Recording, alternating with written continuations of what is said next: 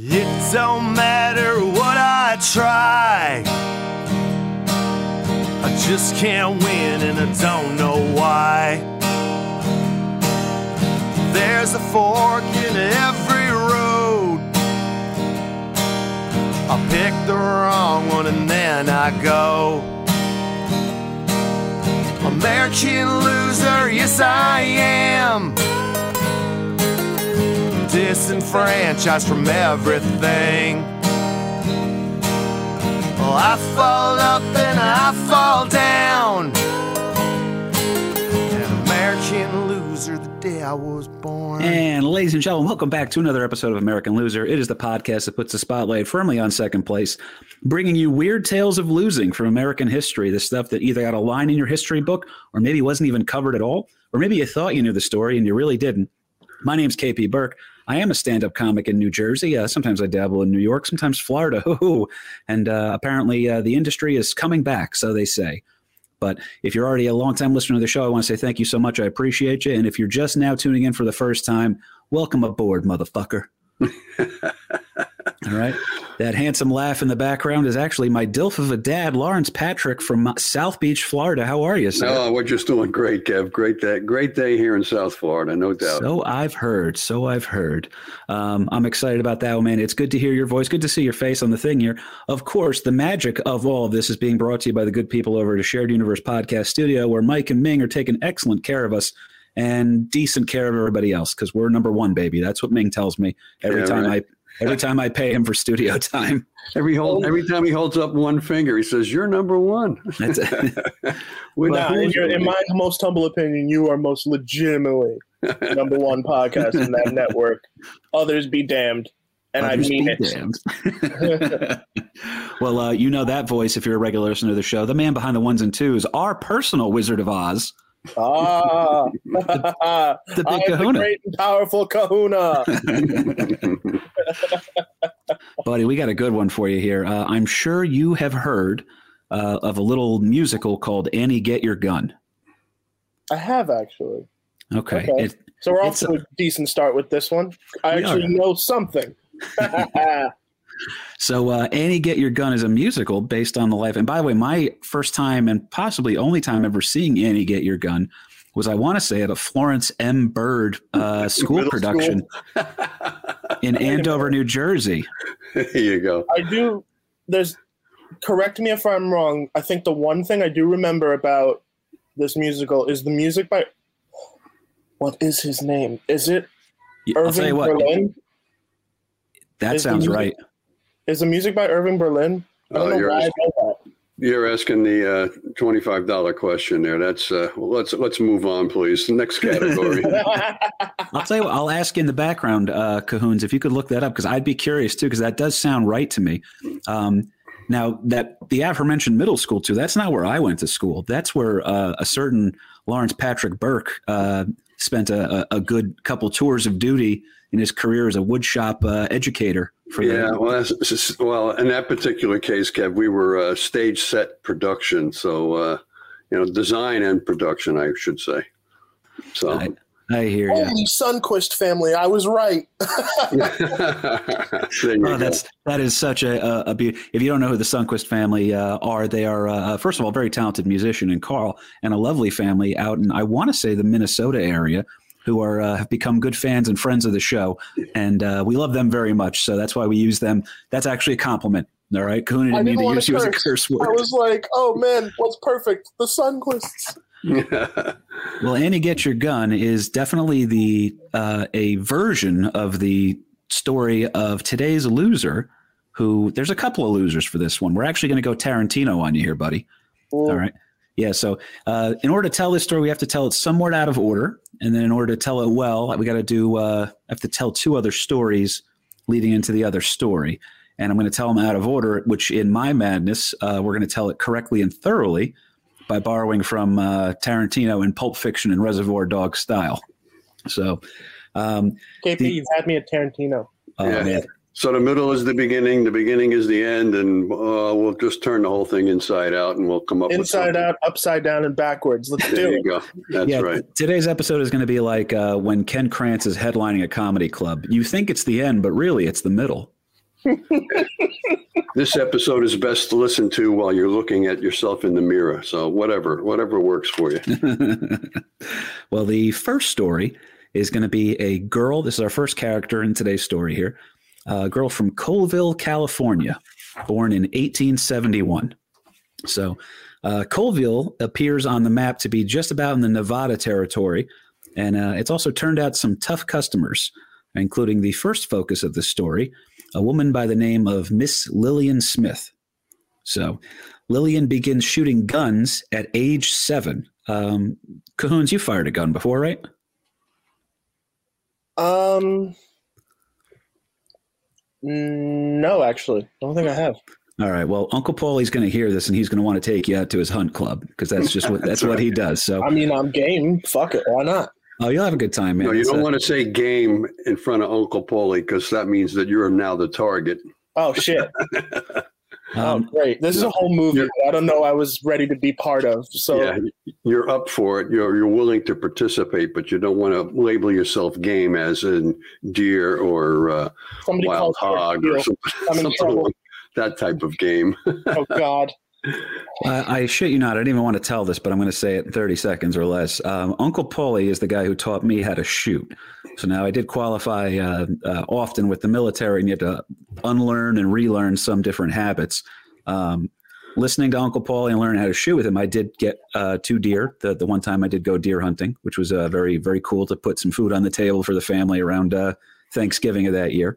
And um, it was an interesting experience because when he taught me how to shoot, I was in sixth grade, and I learned on a twenty-two, and then was firing a, a black powder rifle of his, and then also shooting a shotgun. And let me tell you, uh, the, the shotgun had uh, some kick to it, man.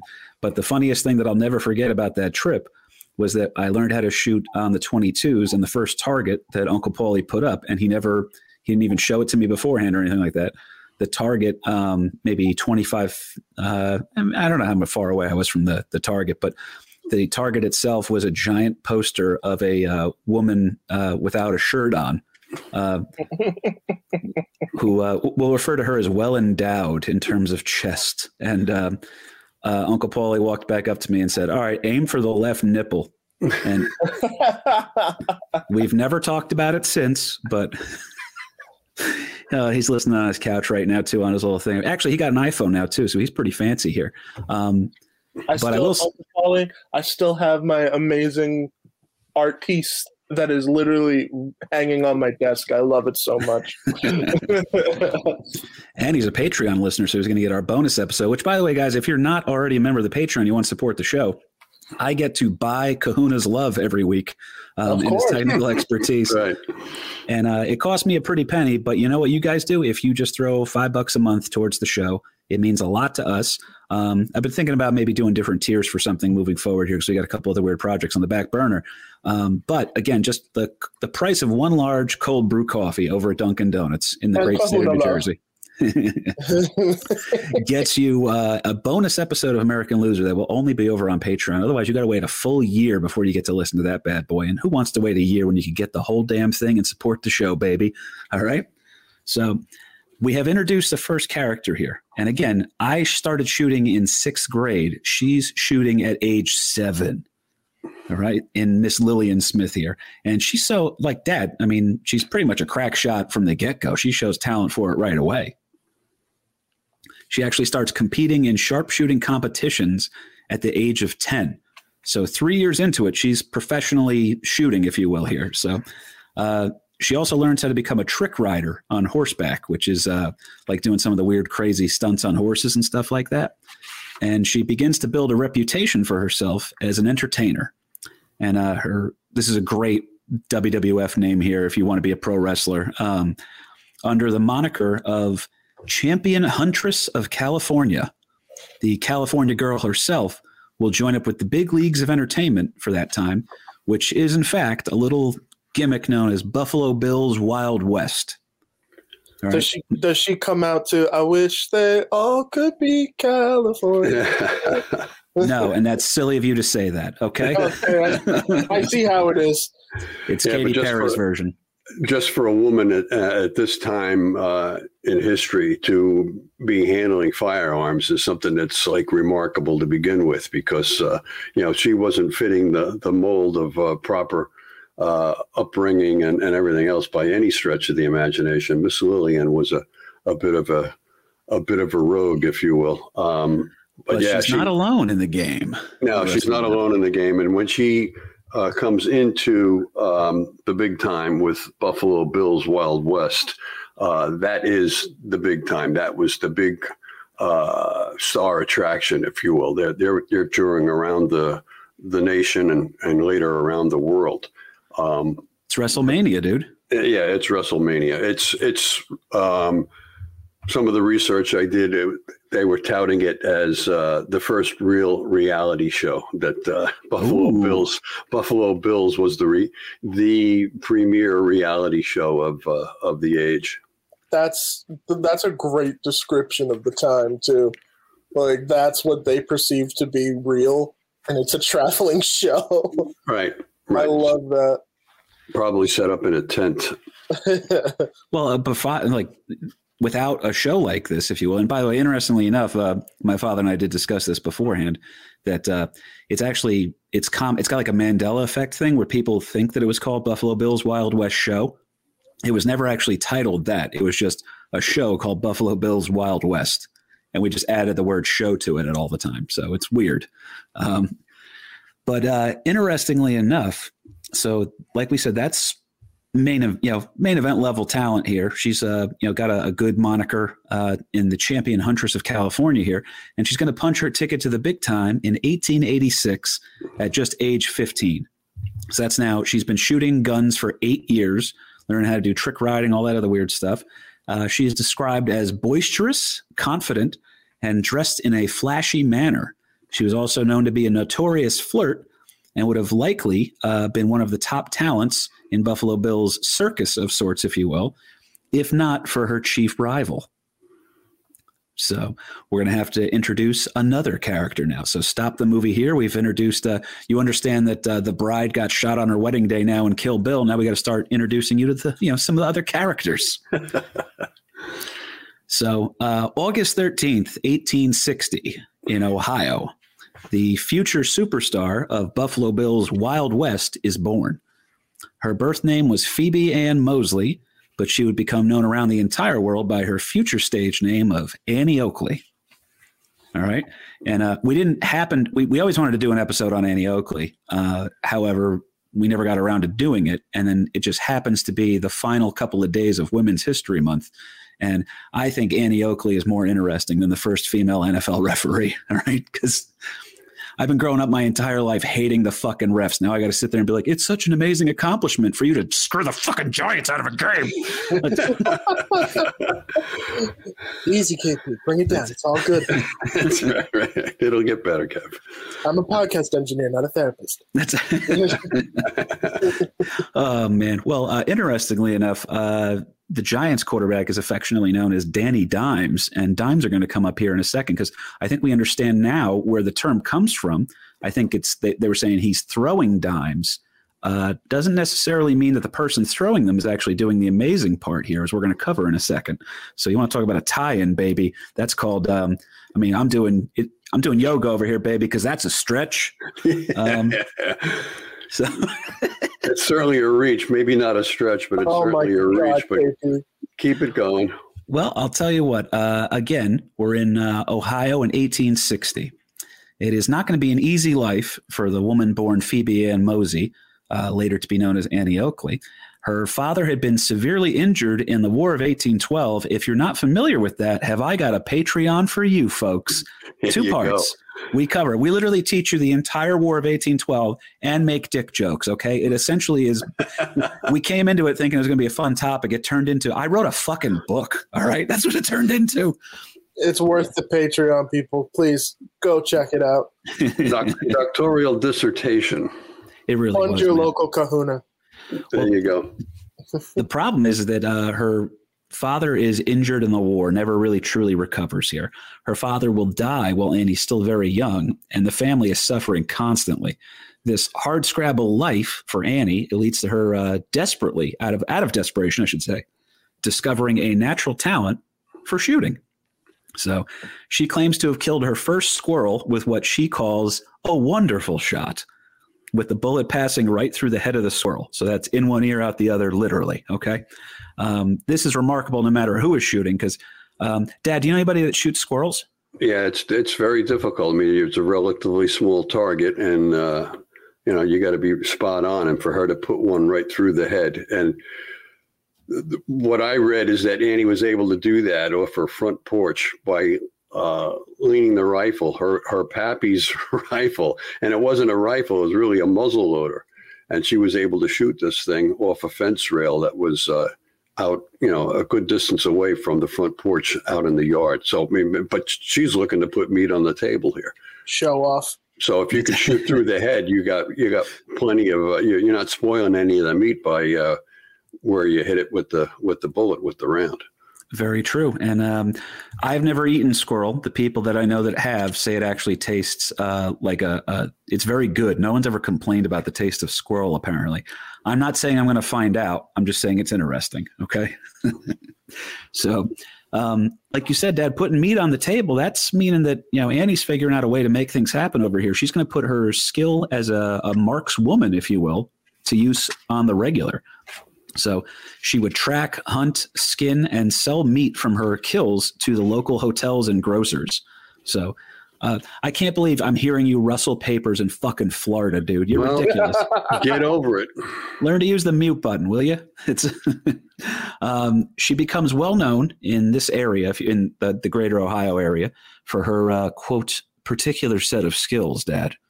Um, times were indeed tough for Annie, and her, uh, her and her sister actually wound up getting sent to, and I couldn't believe this. I thought for sure this would have gotten mentioned in some of the books and stuff I've read about her, you know, throughout uh, uh, my weird little love affair with history. But um, Annie and her sister actually get sent to an infirmary, infirmary, I should say, uh, for a time for their own well-being, because things were that bad at the, the household, if you will. What and, exactly is an infirmary? Yeah, so, that was more like uh, old age home, uh, orphans, uh, all the, the destitute that um, if your parents couldn't support you.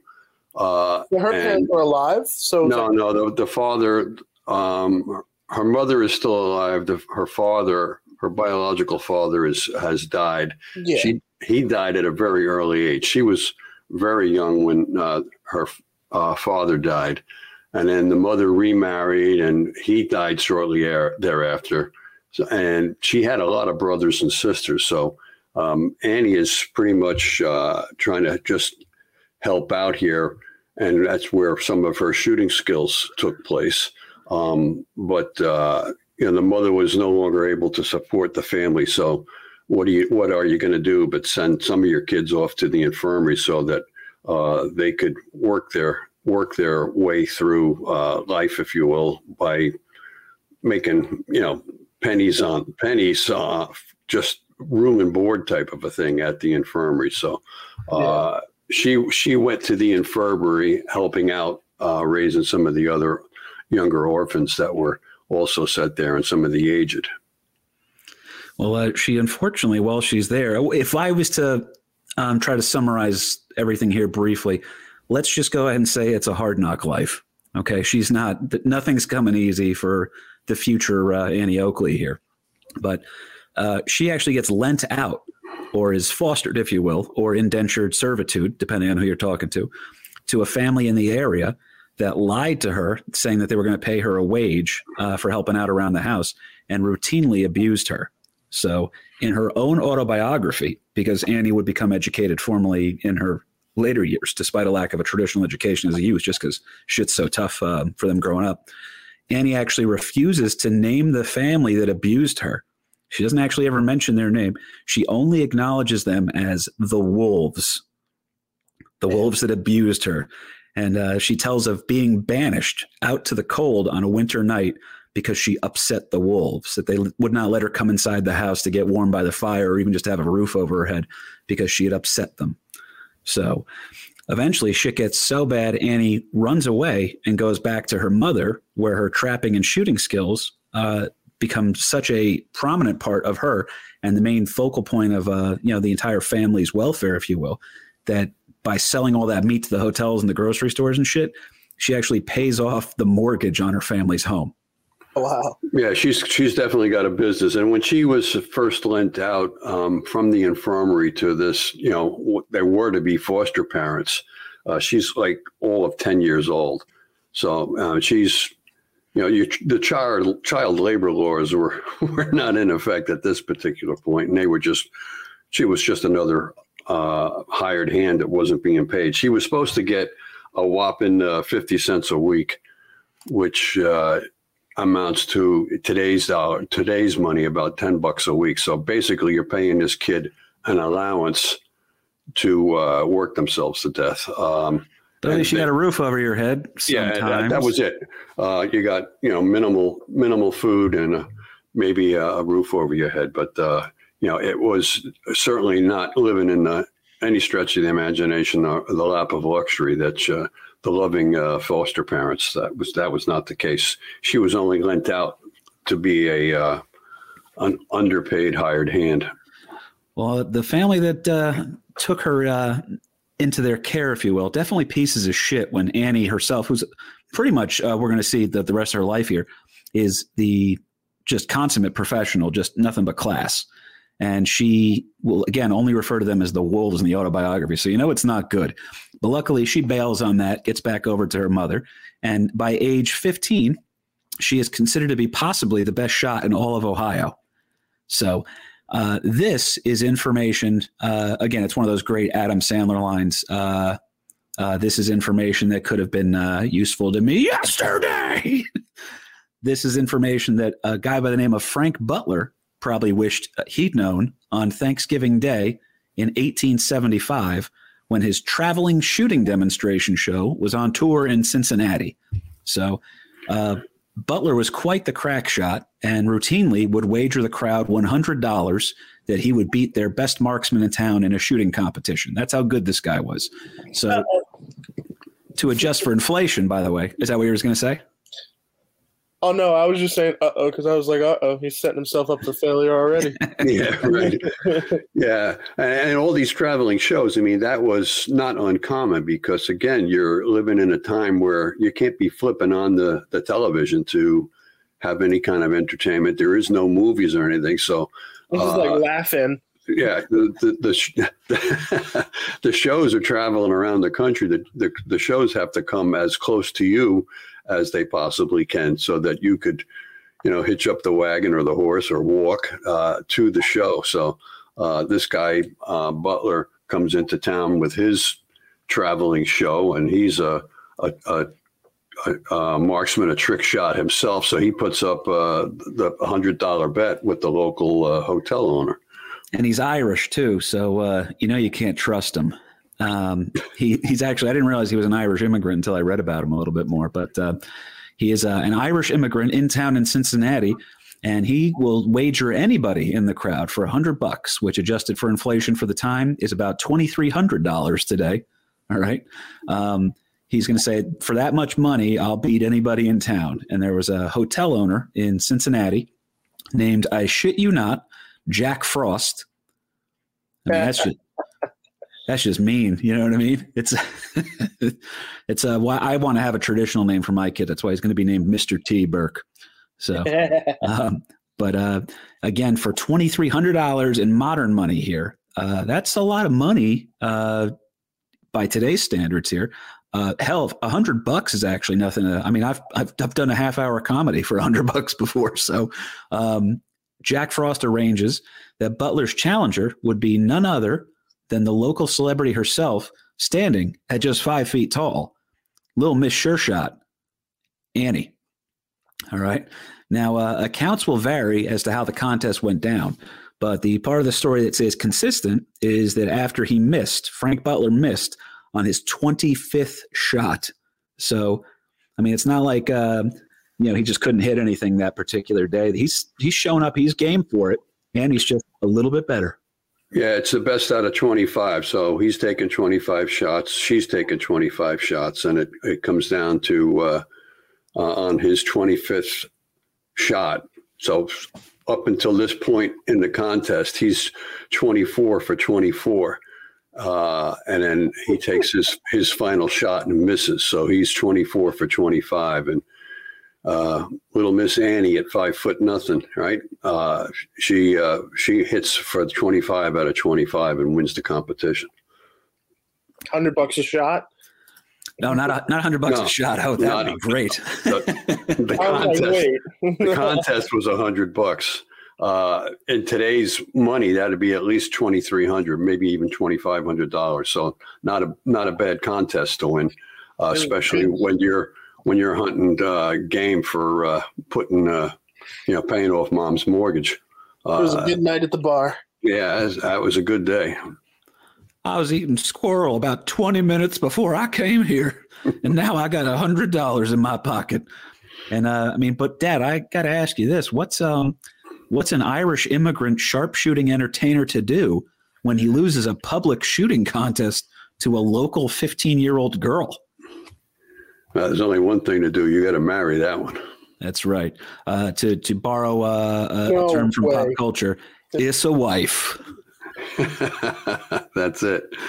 That's a match set game. Uh, bring it on. Um, yeah, they start. They commence to uh, to sparking and courting. So. Uh, Um, it was love at first buckshot. Yeah. Love at first sight. Love at first shot. Love at first in your sights. That's um, it. The two actually would wed within the year, uh, within one year of meeting one another. Was and it a Frank, shotgun wedding? Oh. Ooh. Ooh. But, the look of pain on both uh, faces was worth it alone. It was. It was pretty good. It was pretty good. I'm actually kicking myself that I didn't even think of that. But um, he actually, that it's so yes, they do get married, but almost immediately upon losing this competition, uh, Frank Butler starts bringing Annie on the road with him. So, and uh, she's starting to pick up. Uh, uh, she's going to adapt the stage name around this time frame of Annie Oakley. So uh, there's some some people say it was based off of a town they were staying in. Some people think that it was. Uh, Uh, just um, happenstance or whatever, but it's a pretty good stage name. Annie Oakley, that um, that rolls off the tongue well, all right? It's a, a good stage name. It stays in your mind, all right? So Kevin Burke, that could be anybody, but K P Burke, oh, shit, he's initials. He must be serious. That's like a doctor. But um, Annie Oakley is now going to start drawing attention for her incredible feats of markswomanship. And in eighteen eighty-five, the couple's act, which included, I swear to God, all of this is, uh, it's one of those things where she's, her life has been um, blown up, if you will, because she's a pop culture icon. I mean, her name is still relevant today. And, you know, she's been dead for, you know, a long time. We'll cover that later. Um, but this is, I shit you not, what this girl is capable of in eighteen eighty-five. Annie will shoot cigarettes out of her husband's mouth. OK, uh, she will also hit dimes as they're being thrown in the air. So remember, I was just saying earlier about throwing dimes. They always say that for a quarterback. Oh, he's throwing dimes out there. Um, that could be meaning that he's like, oh, you could put pick your spot on a dime, if you will, because Annie Oakley is able to you throw a dime up in the air. Everybody knows, you know, actually, most kids don't know this. Uh, so dimes were what we used before Bitcoin. And oh, that's what that is. Oh, yeah, it was. Yeah. It was the tiniest of the the coin currencies, uh, but it was also one of the more valuable ones at ten cents. But Annie could literally put a bullet in one of those dimes as it was being thrown in the air by her husband. So that's pretty fucking cool, man. She can also split a playing card in half with a rifle over her shoulder backwards using a mirror. Yeah, she would. She was able to uh, split the card. Um, what the card would be held uh, on edge, if you will. So the, the skinny dimension of the of the playing card, and she was able to split the card in two. Uh, that's not a bad shot, especially when you're going to do that backwards using the mirror for sighting. Uh, it's it's got some talent. That's a special set of skills. Well, that explains why Frank never cheated on her, if you know what I mean. Yeah. Um. Of course, this is going to attract some attention here because there's this idea of a married couple going around putting on these incredible feats of, uh, you know, marksmanship. And the marks men themselves, or Mark's woman, depending on how you want to phrase it, uh, is this little petite girl who just is uh, delighting audiences. She skips out to her rifle. Okay. As uh, when her name gets called for, I swear to God, just picture her putting her hands behind her back, da, da, da, da, da, scoops up a rifle and then just starts shooting ashes out of people's cigarettes. I mean, this is insane. See, so, like I, I could picture, like you painted the picture so well in like a Tarantino-esque environment. Like I could see clear as day, see that entire thing play out. And it's the funniest thing in the world.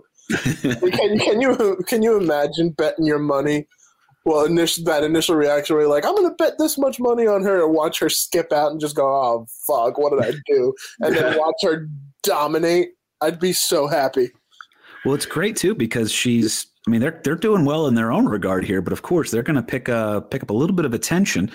And who is one of the smartest businessmen in the area that could put such skills to use, Dad? None other than uh, Buffalo Bill Cody and his Wild West show.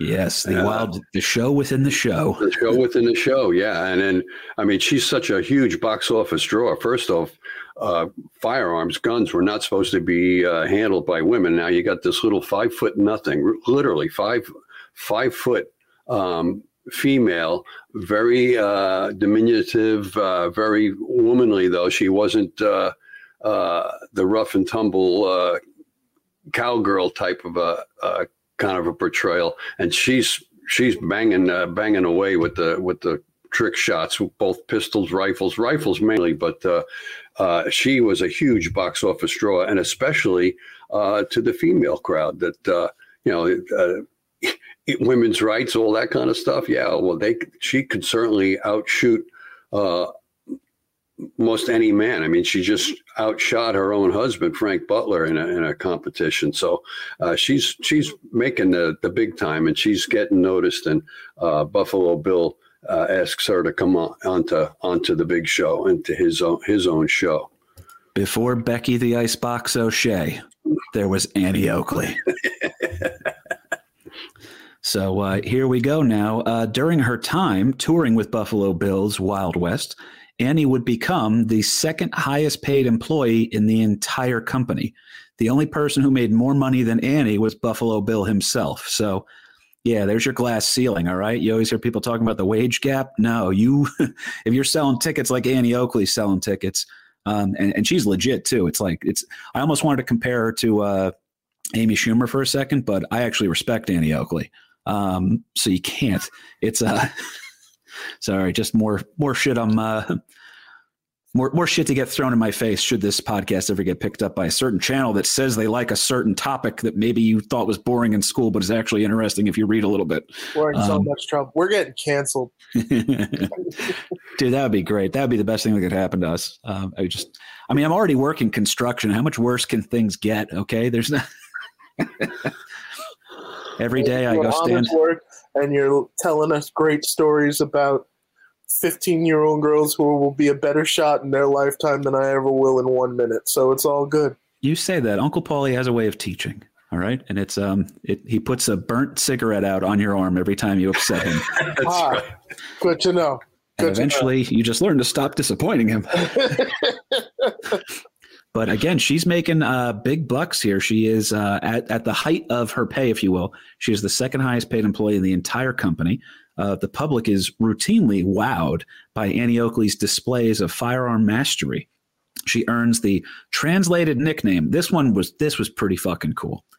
Through a translator, by speaking in his native tongue, if you will, uh, a nickname is given to Annie Oakley by a fellow uh, Wild West show performer by the name of Sitting Bull, Loserception, the guy who essentially is responsible for, you know, handing Custer his own ass back to him. So uh, her his nickname, I which, you know, he was, uh, I believe Sitting Bull was of the Lakota Sioux. Is that correct, Ed? Yeah, that is correct, Kev. Yeah, which is a, a combination of the Lakota and the Sioux tribes that, uh, I mean, they uh, check out our episode on Custer. That's one of our favorites. That's actually the episode that got the Sunquist to listen to us. There you go. And believe it or not, guys, uh, Sitting Bull is the one who is supposedly uh, given her the nickname of Little Miss Sure Shot. that that's what his Native American translate. So, uh, you know, the Native American names, uh, He Who Talks to Turtles or anything like that. Uh, this particular one is pretty good. It's Little Miss Sure Shot. So, yeah, he first he first saw her uh, perform before he was part of uh, Buffalo Bill's uh, show that uh, she performed out near the reservation where he was being held captive, if you will. Uh, Buffalo Bill had been trying to bring Sitting Bull into the show for like two years, and he was not having it.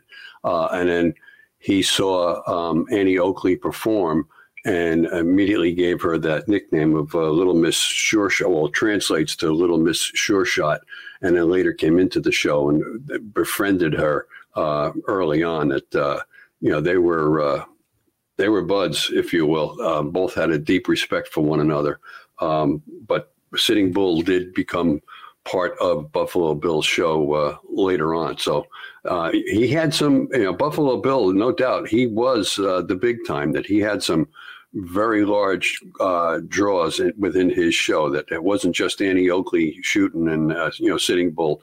They they performed all kinds of uh, reenactments, battle reenactments, Buffalo. The, the, the, the troupe was was huge. I mean, they had Uh, live buffalo, they had horses, they had uh, elk, they had uh, all kinds of cowboys, uh, um, uh, Mexican cowboys, uh, all all kinds of all kinds of stuff. That uh, that was the, the one of the greatest shows. Now you're saying one of the greatest shows, and this is, mind you, listeners at home, this is before the greatest show on earth, if you will, uh, becomes a reality. So this is pre. Well, I mean, around the same time frame as P T. Barnum, because I think Barnum had, uh, during the draft riots in New York, I remember he was a part of that, that uh, uh, the rioters busted into his place. And that, I think that's why there was an elephant running around the streets of Manhattan.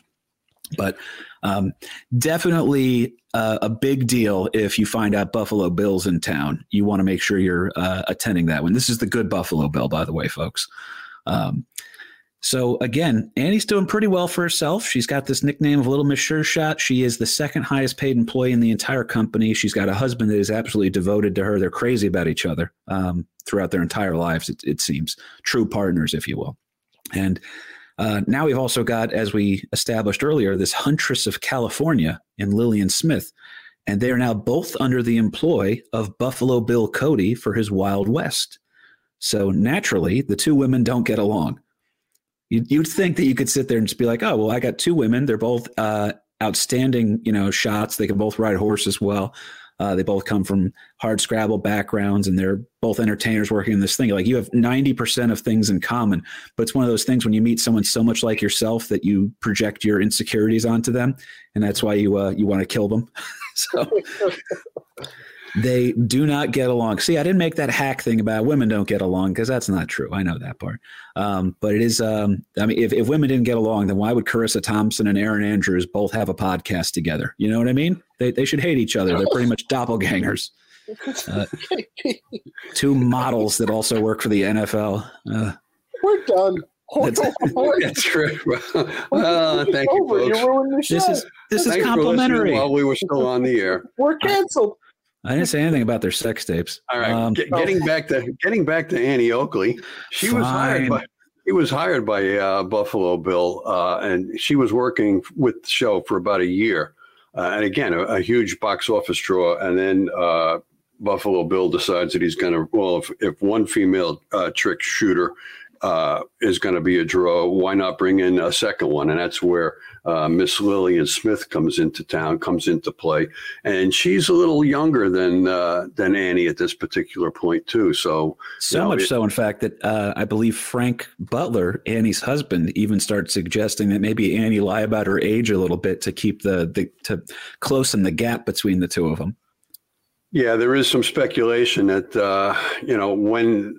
What was the actual date of that original Annie Oakley uh, shooting contest, and when did they actually get married? And uh, Frank Butler was uh, had a previous marriage, and he had to wait for the divorce before they could actually be married. But and it's probably a better box office draw that if uh, Annie is an entertainer, if she's portrayed as being a little younger than she might have been. But uh, Lillian Smith was, is definitely younger than than Annie, but uh, a one eighty as far as, uh, uh, you know, femininity, if you will, that uh, um, Annie, from some of the skills that she learned in the infirmary, is is sewing her own costumes, and uh, she's she's a, a true female, if you will, uh, in the stereotypical uh, portrayal of what the female was supposed to be in the eighteen eighties, eighteen nineties. But she's just awesome with uh, with uh, with rifles, with marksmanship.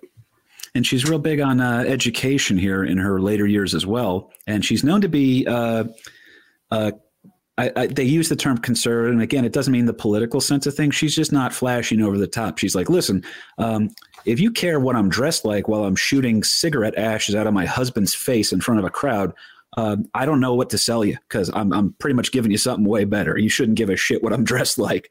Um, so she dresses pretty conservatively, and she's nice. She's a, a, a respectable and admirable woman by all accounts here. Now, Lillian Smith shows up, and again, she's a California girl. She's Katy Perry, all right? She's got some whipped cream coming your way, fellas. And uh, she shows up. She is very flashy, uh, braggadocious, and like we said, she was known to be a uh, a, a shameless flirt. So it was a, you know, she she understood that she had a power over some of the men, and the people wanted to talk to her after shows, or maybe even guys in the own, you know, within the organization. You're like, oh, if I flirt with that guy a little bit, I notice that I get an extra serving of pie every couple of days, you know, that kind of a thing. Um, upon her arrival at Buffalo Bill's Wild West Troop, she actually says out loud, Annie Oakley is finished, which is going to set the stage for their rivalry. And the scene for it is legendary in its own right. I'm not making this up, folks. Wimbledon. So Wimbledon? Buffalo Wimbledon, the, the big uh, British um Uh, tennis match. It, it's one of the, uh, the the the big ones, if you will, in terms of tennis. I remember watching it uh, uh, in Florida on a road gig one time with uh, my great buddy Jeff Zinasek, who's got a great podcast called Two Woke Boys. So Wimbledon is uh, a big deal. All right, uh, Buffalo Bill had brought the troupe over to England, and so it, again, it's such a huge attraction that I again shit you not, folks. It, it doesn't sound like it's supposed to happen, but boom, Queen Victoria is in the building in eighteen eighty-seven. Yeah, she's, uh, I mean, the, the Buffalo Bill show is so huge that uh, he takes it worldwide. And now this American troupe, if you will, is going over to uh, England and the rest of Europe. But he's in uh, England in eighteen eighty-seven uh, because it happened to be Queen Victoria's Golden Jubilee. So, I mean, that's a huge celebration, fifty years of the of the monarchy under Queen Victoria. And they're having this big celebration, and that's where Uh, the Queen of England and a lot of other royalty of Europe is viewing uh, Annie Oakley's uh, expert marksmanship. Uh, well, I had to check the timelines too. I'm uh, sorry to interrupt you, but I had to check the timelines because they list all of the, the royalty and the big names that she performed in front of. Uh, Annie Oakley I'm talking about. And it almost would seem like it was all at one time, but it's actually, it's such a constant power, this show that Buffalo Bill has put together, that um, there's multiple trips over to Europe. So it's pretty cool here. Um, now, of course, what's going to you know be the big ticket item here is that now you have uh, British and American papers both playing up the rivalry between Annie Oakley and Lillian Smith. So Kahuna, you said earlier you had heard of Annie Oakley, right? But had you ever heard of Lillian Smith? No. Well, here's why. Uh-huh. so uh, leading into the event, due to Lillian being the younger of the two, she was receiving positive coverage uh, from the papers. They were sitting there like, oh, the young upstart coming here to challenge, you know, uh, the champion, Rocky Balboa.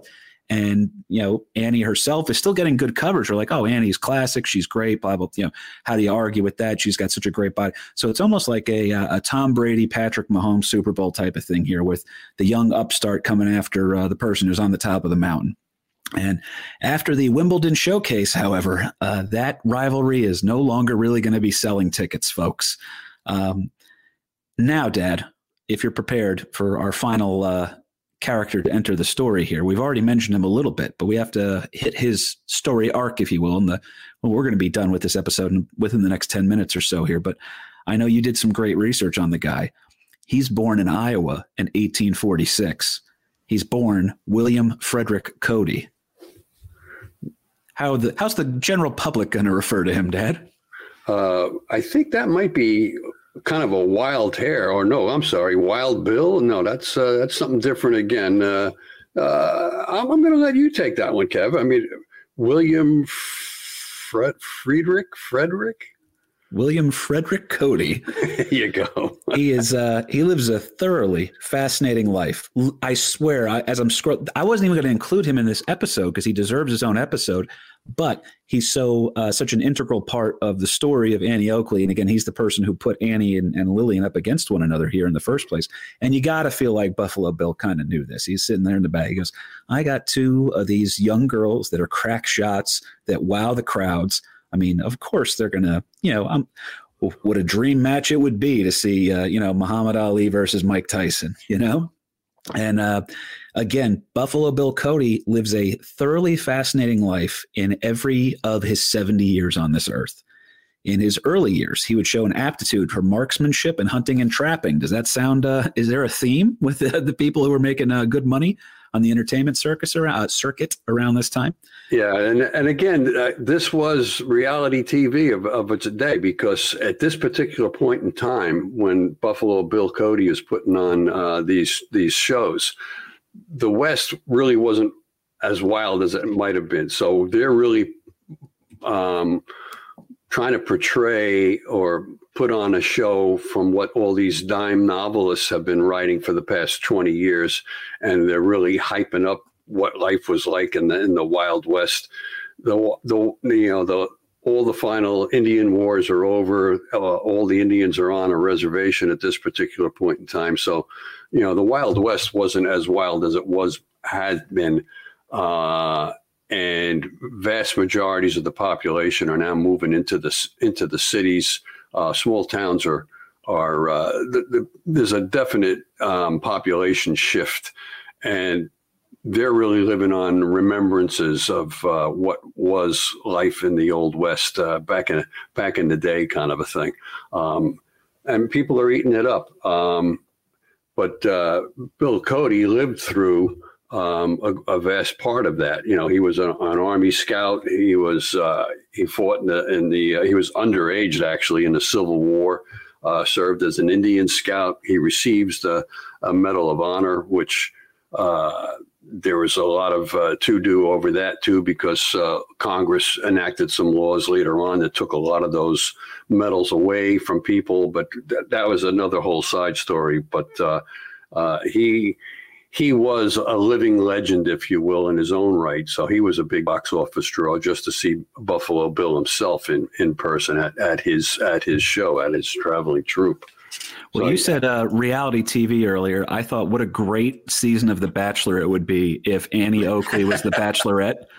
And, yeah, there you go. And at the end, uh, she shoots a, a cigarette out of uh, everyone's mouth that she's sending home. You're going to shoot a rose or something. Yeah. um, but you're you're right, dude. Uh, Buffalo Bill, wild life here. Uh, every one of his uh, years on this earth is fascinating. So hero of the Indian Wars, fighting in the Civil War. Again, Medal of Honor, discrepancy, if you will, as to whether or not you want to really award that to him. But I got to cover this one part here as we're attempting to land this plane.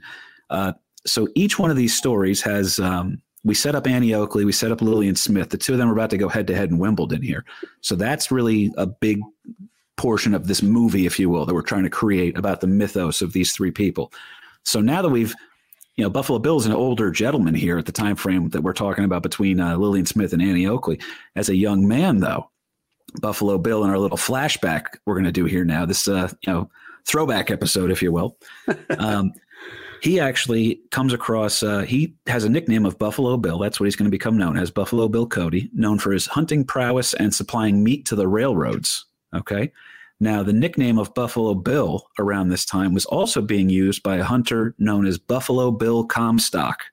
So uh, what are you going to do when there's two Buffalo Bills? Well, I'm Buffalo Bill. No, I'm Buffalo Bill. Well, I started using it first. Well, I own the rights to it. You know, that kind of a thing. So they decide that they're going to settle this once and for all of who should be known as Buffalo Bill. And the two of them will engage in an eight hour, eight hour long buffalo hunting contest for the rights to the name. So obviously uh, Buffalo Bill Cody will emerge as the winner. Okay. Because you've never heard of Buffalo Bill Comstock. And uh, Of yeah, he had to he had to give up the rights to Buffalo Bill after after the contest was over, but uh, the contest was pretty cool in itself. Um, Buffalo Bill Cody comes out as the winner, um, and if I can jump into that, Kev, for uh, if you will, um, you know, again, there was a, a timed contest: who can kill the most buffalo in an eight-hour type of a thing. Um, Buffalo Bill's technique, he would ride into the herd and from the front, and he would take out the first couple of uh, buffalo that were charging him, if you will. And then as the herd split and went around him, he would shoot from the same position, where Comstock would come up behind the herd and shoot the, the stragglers, if you will, from behind. So all of his kills were now, Comstock's kills were stretched out for miles. Uh, to be able to collect the meat, when again, that's what they're hunting. They're hunting to feed the uh, the railroad crews that are building the railroads across uh, the United States, where Buffalo Bill Cody is dropping them pretty much right where they were. So they were all right within a, a, a full circle.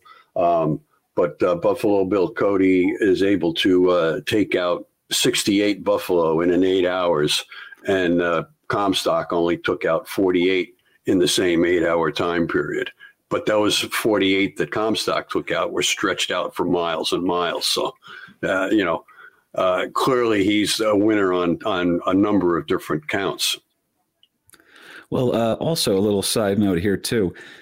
It's almost like it was predestined that Buffalo Bill was going to wind up going into the entertainment industry. So as a young man, he actually becomes infatuated with uh, his future wife, who he had uh, later on in life. He was cheating on her on the regular, and they were very cantankerous, the two of them. I think they actually split up for a little while and then wound up getting back together in their old age because they were truly in love with one another. But he had a Italian wife, which was not very common. I mean, we all grew up in New Jersey, so, uh, you know, that that Italian is like a, a normal thing for us here. But that was kind of a, a rare thing, especially for a cowboy folk, um, you know, in the eighteen eighties and eighteen seventies and whatnot. But um I want to point this one thing out here. Buffalo Bill has this weird appreciation for Italian culture. The rifle that he uses to win this buffalo hunting contest is his famous Springfield rifle, Springfield Armory, Massachusetts. All right. Also, that the guys who made the uh, the Springfield bolt action that uh, our boys took overseas and uh, kicked some ass with in World War One. Um, he would refer to his rifle, the Springfield rifle of his. He named it. All the best rifles have names. Okay. What was Davy Crockett's rifle's name, Dad? Mm, Old Bess. Uh, I can't, I don't remember. Old Betsy. Old Betsy. Okay, I yeah. said Bess. Betsy. That, I was well, close. Well, a Brown Bess was also actually another musket that was used right. uh, by the English Army, I think. But uh, this particular rifle is named Lucrezia Borgia, after a famous Italian noblewoman from an opera. So, yeah, he's Buffalo Bill. He's out there, you know, killing buffalo and everything like that. And he's got his, of course, he's a very flashy guy with long hair, big mustache, cowboy hat, you know, real tough son of a bitch. But he also loves the opera. He's a man of culture and taste. He's, he's got a very particular taste. He's, he's uh, a Renaissance man. Yeah, move over, Dos Equis. We have a new world's most interesting man. Uh, and he wins the rights to the name. So now that he has the rights to the name, now his legend's already growing. He's a well-known guy here. He's going to start this Wild West, quote, show, end quote, in eighteen eighty-three. And he will acquire such talents as the legendary Sitting Bull, as you mentioned, Dad. And also, you also mentioned this guy a little bit earlier, too, uh, just in, in joking. But it's always cool to me when you find out that these people are all friends with each other. Um, but, yeah, so Sitting Bull and Buffalo Bill are friendly. Uh, Sitting Bull and Annie Oakley are friendly. Buffalo Bill is good friends with Wild Bill Hickok. So, uh, oh, uh, sir, um, uh, what should I put the, the reservation under? Bill? I'm sorry, sir. Is that wild or buffalo? That's right. So, uh, yeah, his good buddy, Wild Bill Hickok, who, of course, will infamously be gunned down after a game of poker in which he is holding the aforementioned dead man's hand. Shout out Kevin Garifo. Aces uh, and Eights. Aces and Eights. Who was on our episode of uh, American Loser where we covered the great Calamity Jane. So check that one out. It's also available on YouTube, guys. I've been putting shit up on YouTube. Check us out over there. It's going to be um, a major motion picture. Uh, uh, Cahoons, I cannot wait for that. And I uh, let's get it into the Garden State Film Festival next year. So so Ming will actually spend some time with us again. But um, Wild Bill does not care for the stage and entertainment business quite like his friend Buffalo Bill does. Uh, he is. Yeah, he didn't I'm, like to be in the spotlight much. I'm putting this delicately. All right. Yeah. So I understand it, because there have been times in, on stage as a comedian where you wish that you had a gun in your hand to handle some business. But uh, apparently Wild Bill Hickok was let out of his contract with Buffalo Bill early uh, because he shot a spotlight out from on stage that was shining on him because he didn't like it. So, yeah, imagine seeing that one, man. I don't know if that was planned or not. You didn't have to call to the lighting engineer to dim the lights. He took care of business himself by pulling a pistol and shooting it out. Hey, can we dim that? Never mind. And, Got and it. Just, and just as a uh, just as a kind of a timeline thing here too, um, Buffalo Bill Cody uh, took his show really f- initially to the stage. It wasn't the big extravaganza outdoor outdoor arenas, uh, that type of thing just yet. But as his popularity grew, he took it from the stage and then had to make it bigger and better and took it to uh, outdoor uh, arena type thing. You know, the big spectacle. Uh, you know, when I think of uh, going to medieval times where the knights are jousting back and forth on horseback and everything else, or uh, uh, Dolly Parton's uh, stampede down in uh, Gatlinburg, uh, uh, it's a, it's a similar type of a thing. It's it's.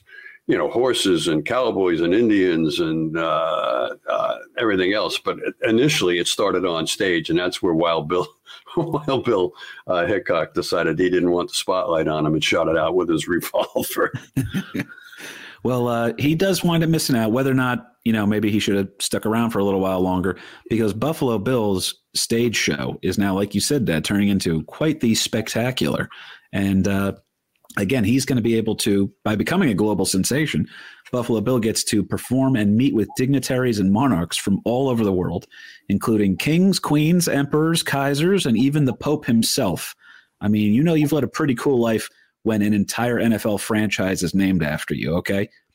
New York has the Giants and the Jets, right? Baltimore has the Ravens after Edgar, Edgar Allan Poe, throwback American loser. Um, and But I mean, this the entire franchise in Buffalo is just named the Bills.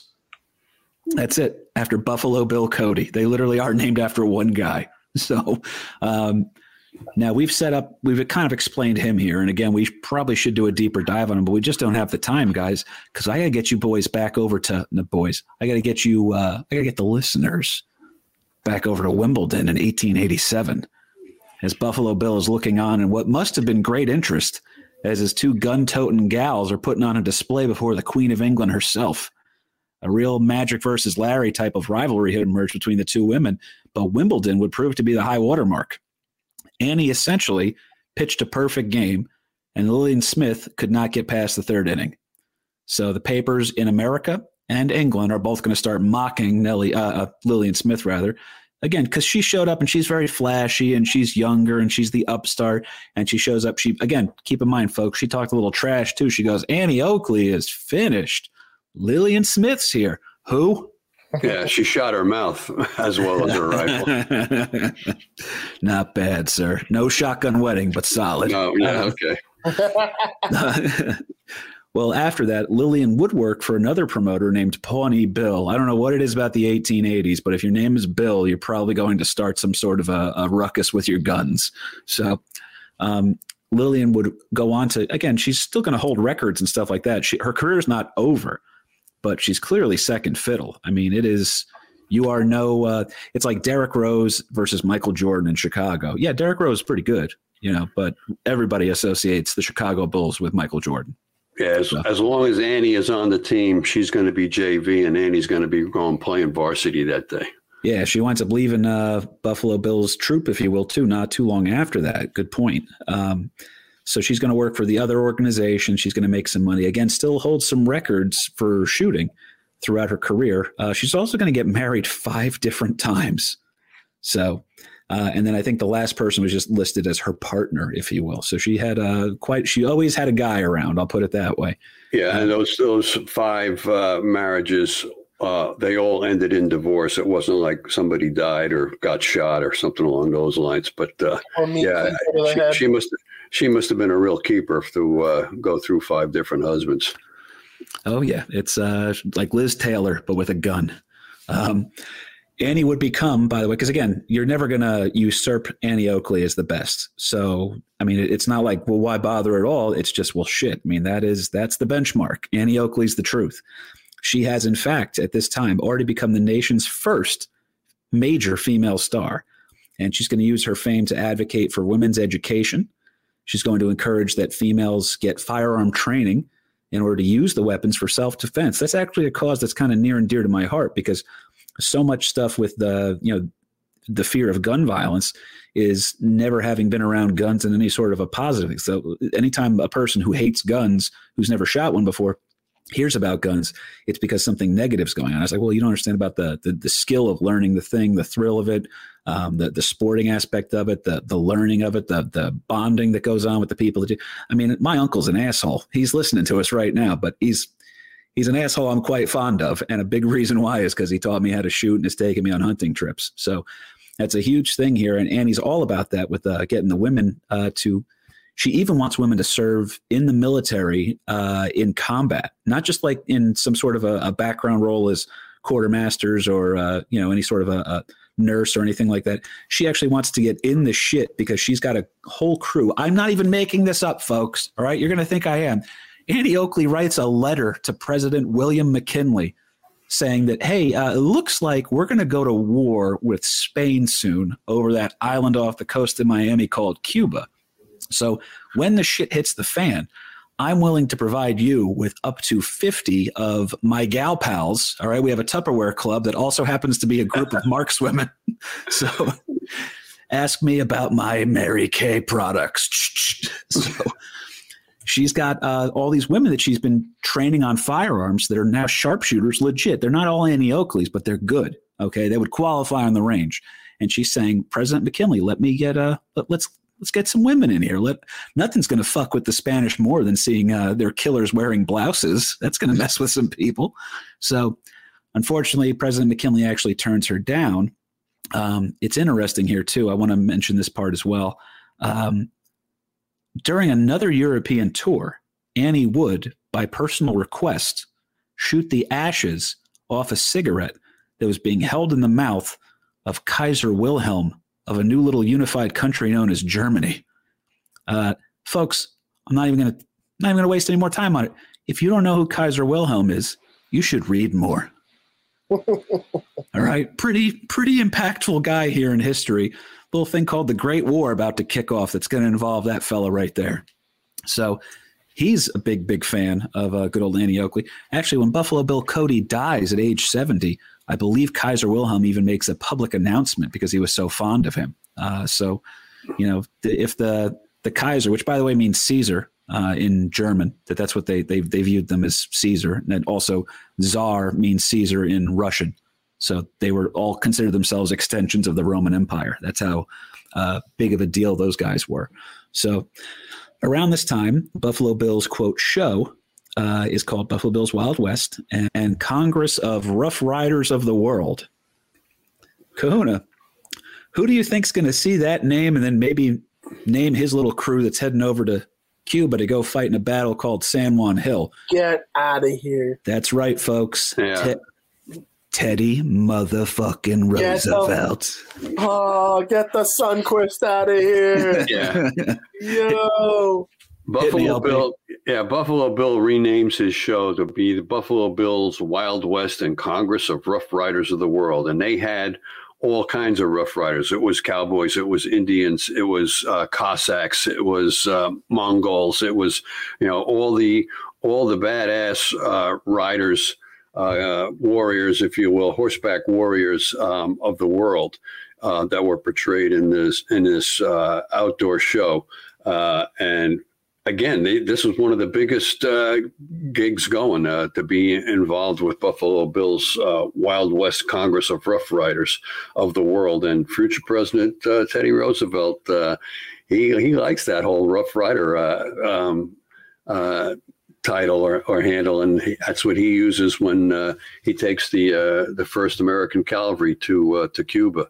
Uh, unfortunately for for T R, there weren't any horses involved because uh, they were left back in in Tampa, Florida, because of uh, some shipping complications, and that might be a future uh, a future episode. Uh, just uh, the the things that we had to go through to get the people to get the boys over to Cuba, Kev, uh, down the road, but. Uh, Yeah, that, T R definitely was part of that whole Rough Rider uh, genre or uh, mystique, if you will.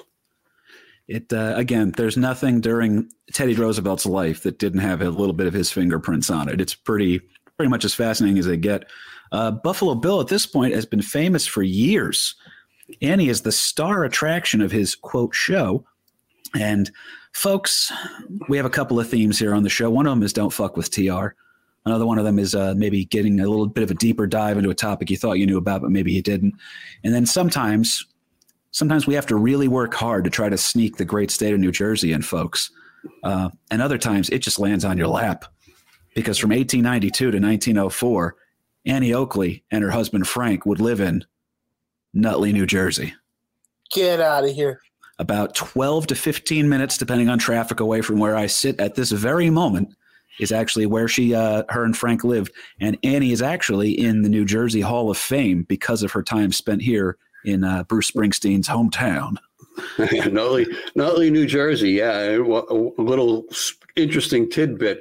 Um, the house is no longer there. They had to tear the house down, uh, I think, back in the fifties. But uh, one of the comments that was made in tearing the thing down was that there was very few closets in the house because uh, Annie Oakley and Frank Butler were so used to living out of trunks all their life as they're touring around uh, Europe and the United States that, uh, you know, they, they were used to living out of a suitcase, if you will, living out of a trunk, that they didn't have a whole lot of closets in the house in Nutley. So just a little, little tip. I mean, they were, they were show people that, uh, you know, they were seldom putting down roots, but uh, Nutley, New Jersey was briefly uh, one of their, uh, one of their houses. Well, I mean, it's not the only time they're going to spend over in New Jersey, too, folks, because in eighteen ninety-four, while living in New Jersey, two years into her residency in New Jersey, if you will, Annie's going to encounter something known as, and Kahuna, I will be very excited if you know this. Um, you might actually know it because you have such a, a great um, knowledge of the obscure at times. But, Annie will encounter something known as Black Maria. Oh, oh, no way. All right, wait, are you? Like Thomas Edison? That's right, folks. I told you the Kahuna would know this one, Dad. Yeah. Yep. Well, is it another female sharpshooter? No, folks. Uh, that's already been settled. Annie Oakley's the best can that's I ever done this? It. Can I take this one? Absolutely, dude. Run Black, with it. Black Maria is Thomas Edison's film studio that was in East Orange? Or just West West, West Orange. West, West Orange, New Jersey. It was legitimately the first film studio ever. Yes, all sir. Future templates would kind of come from what that was. But wait, what's the connection? Well, um, she's going to encounter the Black Maria, as it was known, this uh, film studio, this Kinetoscope studio in West Orange, New Jersey. Because, uh, again, folks, I'm sorry, all right? Pat Dowden, I know you're out there listening, sir. I didn't mean to do this one, okay? We didn't try to shoehorn this in. Jersey just is the center of the universe. You can't get away from it. So, uh, yeah, a friend of Buffalo Bill's, fella, as Kahuna said, by the name of Thomas Alva Edison, is going to record uh, Little Miss Sure Shot herself in a film where he records Annie Oakley putting on a shooting exhibition. The name of the Kinetoscope film is Little Miss Sure Shot. Yeah, and the, and the Kinetoscope really was would go on. Uh, that technology uh, would then go on later to be most, the motion picture industry. Really, that the film was taken by sprockets through the through the viewer, that people could uh, drop your dime and, and look into the Kinetoscope to to see Annie Oakley on film uh, performing some of her, her trick shots. So there's a there's another Jersey connection for you that. Uh, You know, that she was one of the first uh, pieces of uh, film, if you will, um, performing some of her shots. And I got, I got, a, I got, a, I got another vague uh, t- New Jersey tie-in. Uh, Buffalo Bill Cody, uh, Kev. Where, where do you think Buffalo Bill Cody's mother was born? Oh, no. All right. Well, if, if you're saying it with this shit-eating grin on your face. Yeah. Trenton, New Jersey. So Trenton? Uh, Trenton. Uh, Trenton makes, the world takes. So there you go. Trenton, Trenton, New Jersey was uh, Buffalo Bill Cody's mother's birth uh, birthplace. But that's uh, where all this piss and vinegar comes from, from Buffalo Bill. His mother's from Jersey. They're tough she's girls. A, she's a Jersey girl. She's a Jersey girl. Christopher. It should have been named Christopher. Christopher, yeah. What was the film called again? Uh, I believe it was titled um, Little Miss Sure Shot, and it was a, a shooting exhibition of Annie just uh, probably, presumably, I think she was shooting glass balls out of the air. Sounds like a Spin Doctors song. That's a These two princes who adore you. um, well, we're going to land this plane, folks, because uh, – we got to, all right, because we got more shit we got to record here tonight. And uh, the Kahuna's time is valuable, folks, all right? Five bucks over on Patreon. Support the show. Uh, Annie's later years are marked with intriguing chapters, like her foray into stage acting after being forced to leave Buffalo Bill's company due to injuries from – it was a train crash, right, Dad? Uh-oh, Lawrence I'm Patrick. I'm sorry. I, I, was, I wasn't too quick on the trigger there for the mute button. But uh, I call you off guard, too. That's my fault. But yeah, it, no, it was the, a train accident, right? There was a, a huge train accident uh, that she's um, had some severe injuries. They were in North Carolina. And again, this Wild West and Congress of Rough Riders is such a huge show that they're in North Carolina and they're traveling north on, on the railroad. But the... the uh, The show is so huge that it actually takes up two trains. Uh, Buffalo Bill himself is in the in the lead train, and then uh, Annie and uh, Frank Butler are in the second train. Uh, telegraph message is sent north because it's a single track running north and south. So you had to send signals um, one way or the other um, to make sure that you don't have a head-on collision. Well, they sent the telegraph message north that the, the, the train heading south should be sidetracked until the, circ- the the Wild West show's train passes. The engineer of the southbound train sees Buffalo Bill's train goes by, but he was never informed that the show takes up two trains. So he pulls out onto the track, and now these two trains are are heading uh, head headlong into one another, and there's a huge crash. Uh, Annie uh, sustains very severe back injuries. She's laid up for a long period of time, uh, had to undergo a number of different back surgeries. Uh, and we're talking, you know, nineteen oh one back surgery type thing. So, uh, you know, you're not going into Kessler Institute or something like that. Uh, it's it. She she really put a, put the hurting on her that she was never no longer able to uh, travel around with the But the Wild West show like like she had in the past. And she was um, really coming, her comeback, if you will, was on stage, which was a little easier for her to uh, to handle. But uh, yeah, that was really, that train crash was really the demise of uh, the Buffalo Bill Wild West show, because things started to go south uh, after that train crash. They were never ever really able to recover back to their to their former glory. Especially um, when your big ticket item is no longer touring. Exactly. Exactly. Yeah. Well, she does pick up the stage acting thing a little bit. Um, and she also picks up a little habit of uh, winning libel lawsuits. Okay. Uh, it's actually worth mentioning here, folks, that Annie was such a good integrity-based person that she had a lot of pride in her name as such a good person. And she, first of all, a lot of big involved with charities and stuff like that, too. She was, her and Frank definitely gave back and, and had a sense of uh, appreciation for where they were able to come from uh, and what they were able to achieve. So by all means, model citizens, the two of them, uh, doting, absolutely in love with each other. Buffalo Bill is banging like three or four chicks a night, uh, cheating on his wife. And Annie Oakley and Frank Butler, uh, pretty much uh, solid people here. So unfortunately, uh, it's very easy to take a name like Annie Oakley and then start writing sensational stories about it. So Annie will actually lose money, but win uh, almost all of the uh, fifty-five libel lawsuits uh, that publications ran false stories about her. So one story in particular uh, run in a loserception, William Randolph Hearst newspaper alludes to Annie Oakley being arrested for theft in order to pay for her cocaine habit. So what? Apparently, yes. So number one, yeah. Annie yeah, does Hearst, not have a coke problem. Yeah, and Hearst wasn't uh, Hearst wasn't noted for uh, you know accuracy in his reports. If it was going to sell newspapers, he was all about it. Um, and uh, a little backstory: one of the guys that wrote some of the dime novels and really kind of built up Wild uh, Buffalo Bill's um, genre, if you will, his his mystique.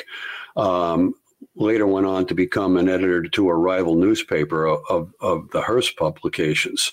And we say William Randolph Hearst newspaper. It's not just one newspaper. This is across the country. There's multiple newspapers that were running this. Uh, Annie Oakley is addicted to cocaine uh, story.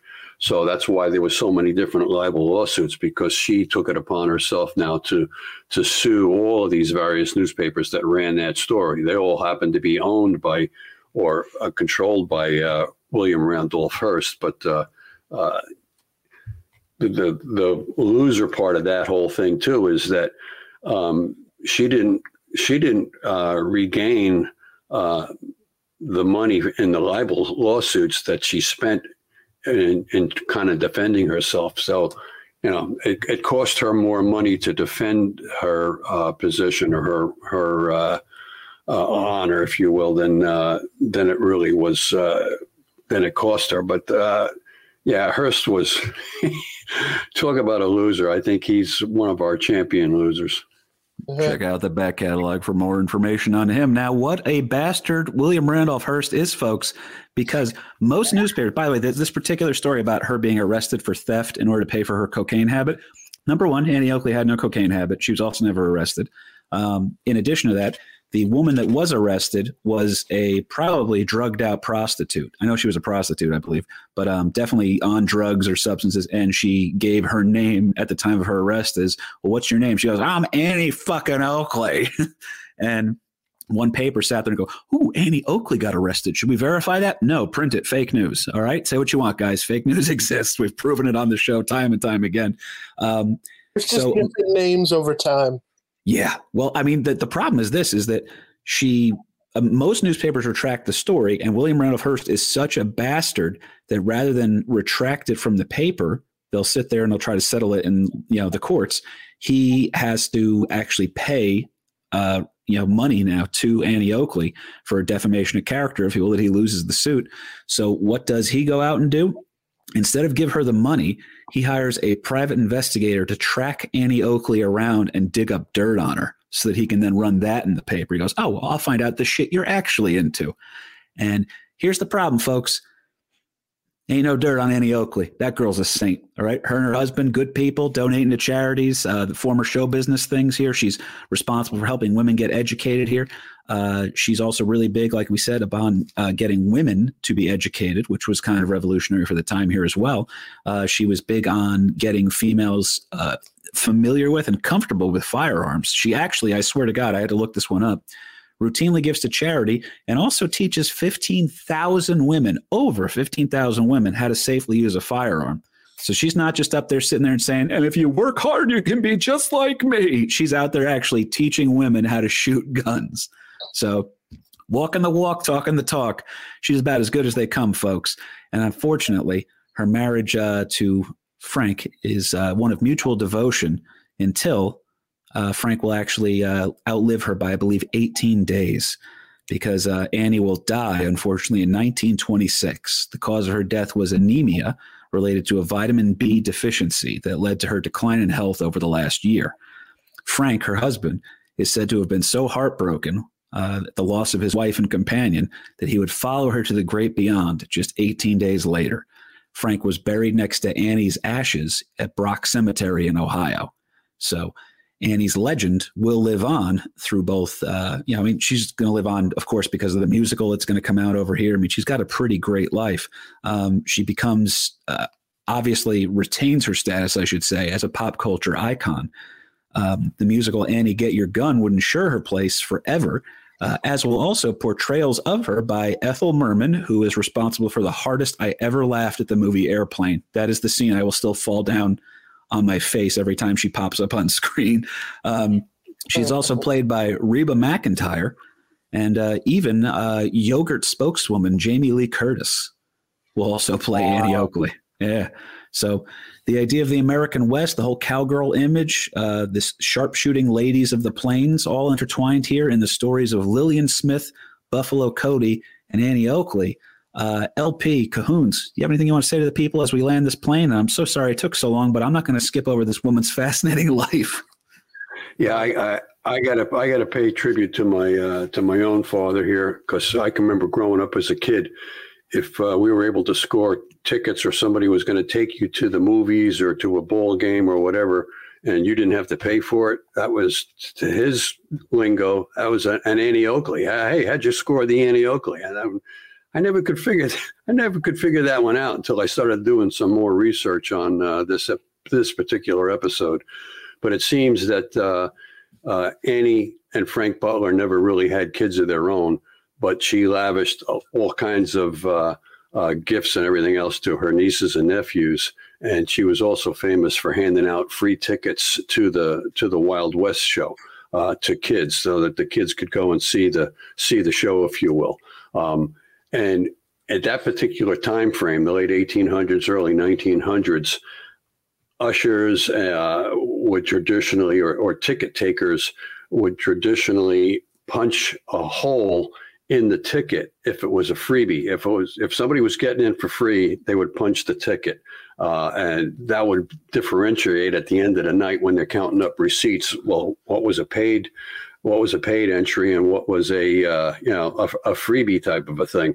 And um, a lot of times, uh, Annie would be taking playing cards and shooting holes in the playing card. So the ticket or the playing card, you know, if it had a hole in it, Uh, it started to take on the the nickname, if you will. That's an Annie Oakley. If your if if your ticket had a hole in it, um, and it was also it, it kind of made its way into uh, baseball.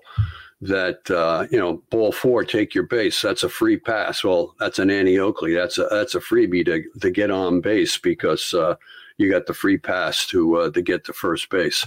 Um, But uh, yeah, so if somebody wants to give you a couple of Annie Oakleys to the to the latest show, that's uh, that's a freebie. That's uh, I finally was able to figure out what an Annie Oakley was as far as a ticket was concerned. So, so uh, good, a friend of the show, friend of mine, and a great comic, by the way. We tease him mercilessly. Um, Ken Krantz is going to be headlining a club that I love, the Laugh It Up guys over in Poughkeepsie. He's going to be headlining that club here soon. And because Ken is not a draw whatsoever in comedy, there's going to be a lot of Annie Oakleys in that crowd, Dad. Um, so I love, I love the art of K P being able to take such a wholesome story just to rag on his friends. it's it's a skill, folks. It's a skill. It's a skill. L P, uh, great research on this one, man. I again, I keep saying we're going to land this plane. We got to get out of here, folks, because we got to get done with our Patreon episode. Come join us over on Patreon, guys. We're having a great time over there. Uh, if you want to follow me, it's K P Burke over on Facebook. I still post jokes every now and then, even though I'm starting to get real fucking sick of it. Um, Hit me up at uh, Instagram. It's at K P Burke Sucks, American Loser Podcast on Facebook and Instagram as well. If you guys message me on there, that's always me that's getting back to you guys. I do my damnedest to try to keep in touch with you guys. Uh, also, we do have a bunch of the episodes up on YouTube now. So if you want to tell somebody about the show and they're like, well, what's a podcast? Just send them the YouTube link, man. I got a bunch of the episodes up there. I'm going to keep adding them there as well.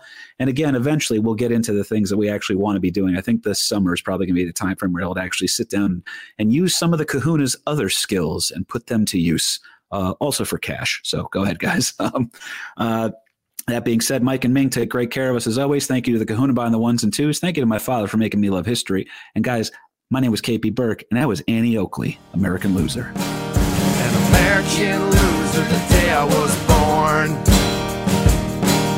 An American loser the day I was born. An American loser the day I was born.